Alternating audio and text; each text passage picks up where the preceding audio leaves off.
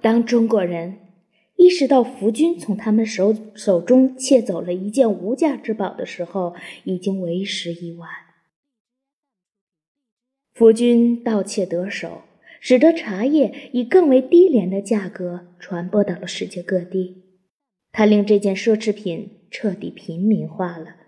从此以后，全世界都得以享受茶叶的芬芳。茶叶已经和糖、咖啡、烟草、鸦片一样，跻身世界产量最高、销路最广的日用品行列。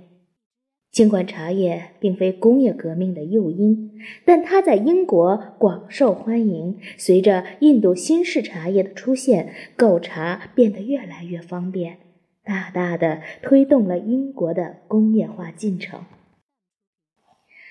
这类全球性日用商品被认为是一种经济发达的动力。以茶为例，售价一英镑的茶叶，其采摘时所花费的人工。只有一便士，而且行销全国各地，甚至全世界。他通过销售链条上的每一环节，从山中的农场到英国人的住宅，重新分配了这个世界的利益。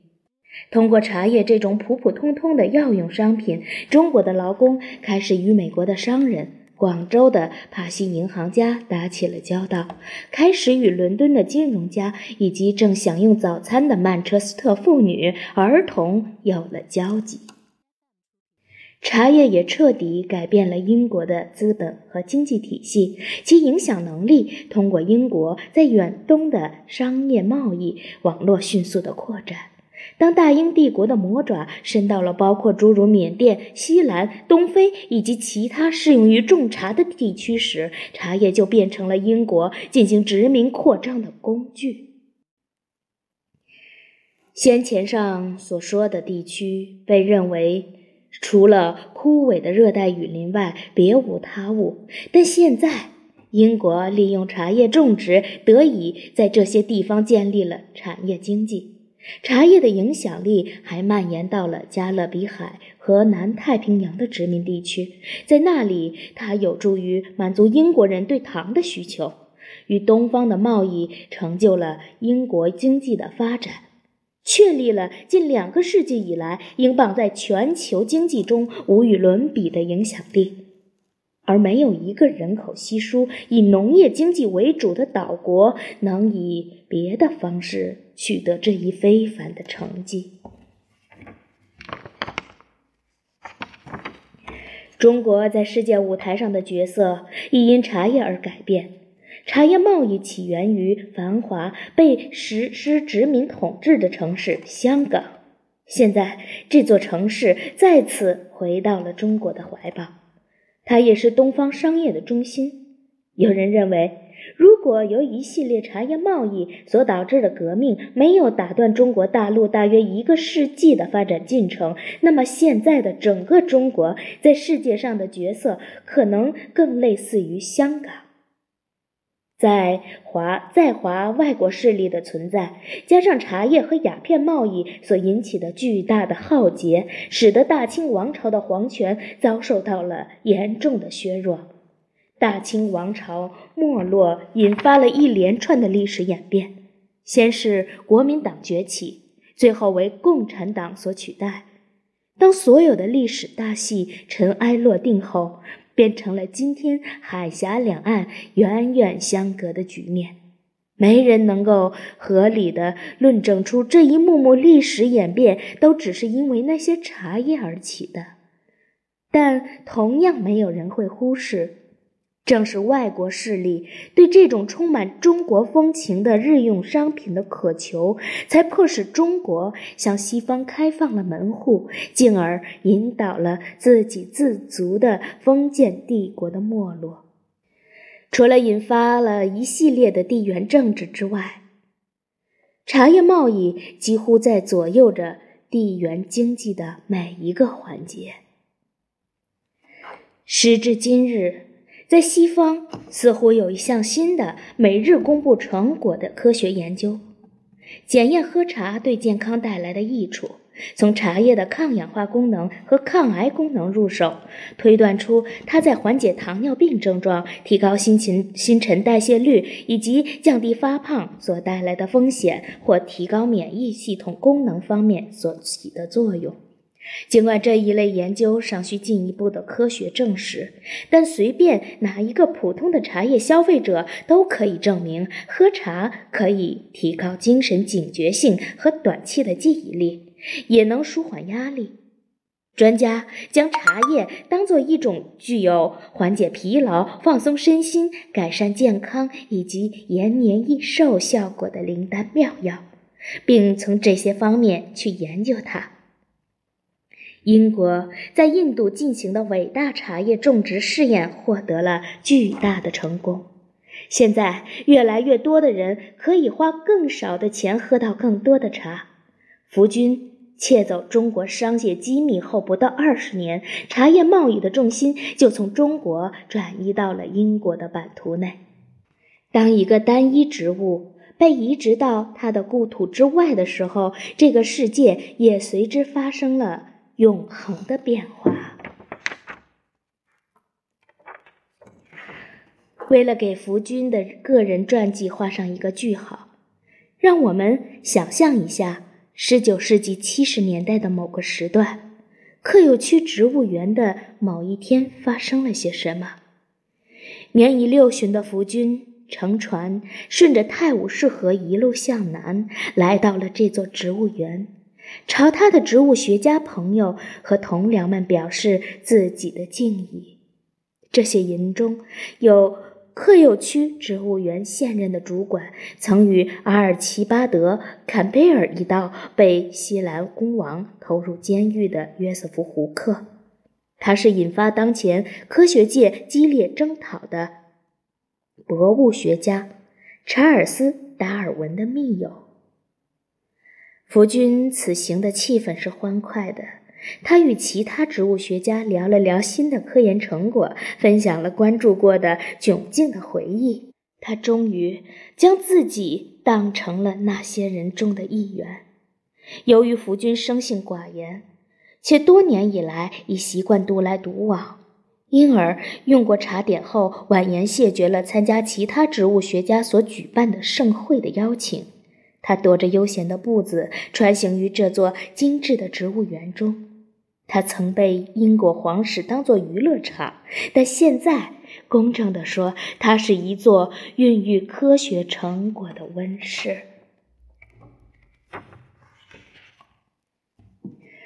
就在福军结束了自己的中国之旅后，他将一种与众不同的植物介绍给了全世界。这一植物群落是他在东方发现的，由数百种植物组成，其中有荷包牡丹、迎春花、白紫藤、十二种杜鹃花和菊花。他修正了林奈对茶叶的错误分类，证明绿茶和红茶是同一种植物。他揭露了中国人对绿茶进行染色的秘密，从而改善了英国人的健康情况。福军利用沃德香运输茶种的关于相关试验，得到了许多植物，包括格陵兰参天的巨树、高耸的橡树和栗树。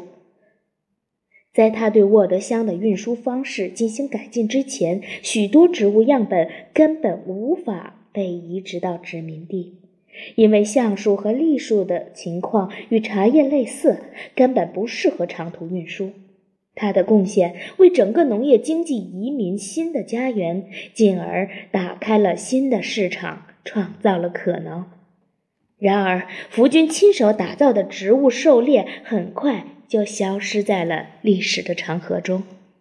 当苏伊士运河开凿完成时，中英两国之间的航线立刻被缩短了一个多月，往返欧亚的船只再也不用绕到非洲之角了，也就再也不用忍受变化无常的气温和折磨。对商船上装载的植物标本所构成的威胁也随之下降到了最低。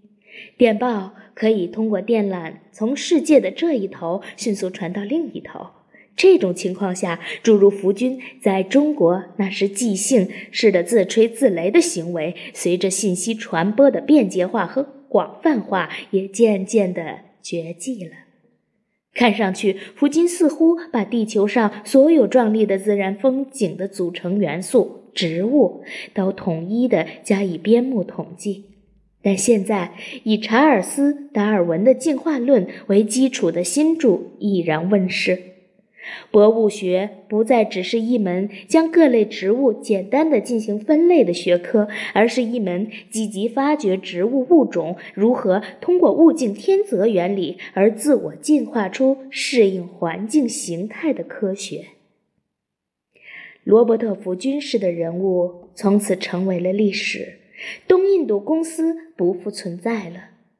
急需植物学家开展植物狩猎的活动。公共结构也随之不复存在。世界上再也没有任何一家巨型的垄断企业愿意花钱进行这种大型的植物研究，并将之发展为东印度公司那样的规模。夫君年轻时以自己的方式为宏大的历史舞台奉献了一场精彩的演出。在他活着的时候，大不列颠帝国的繁荣富强也有。他的一份功劳，他把英伦大地变得更加郁郁葱葱。不计其数的珍贵植物经福军之手，在遥远的中国大陆上被精心打包照料，而后在可有区植物园，在庄严的宝塔旁安家落户。当植物，当福军白发苍苍。印度出产的茶叶已经全面压倒了中国，中国茶叶在西方市场上失去了竞争力。福军的盗窃行为在继续造福着世界。茶叶将出现在西兰，出现在肯尼亚，出现在土耳其。这些茶叶的质量会被认为是良好甚至优秀的。福军从中国成功盗走茶种及其相关技术。制造了迄今为止世人所知道的最大一起盗窃受保护的商业机密事件。时至今日，福军的做法仍然被定义为商业间谍的行为。在人们看来，他的行为性质就跟偷了可口可乐的配方一样。如今，许多国际公约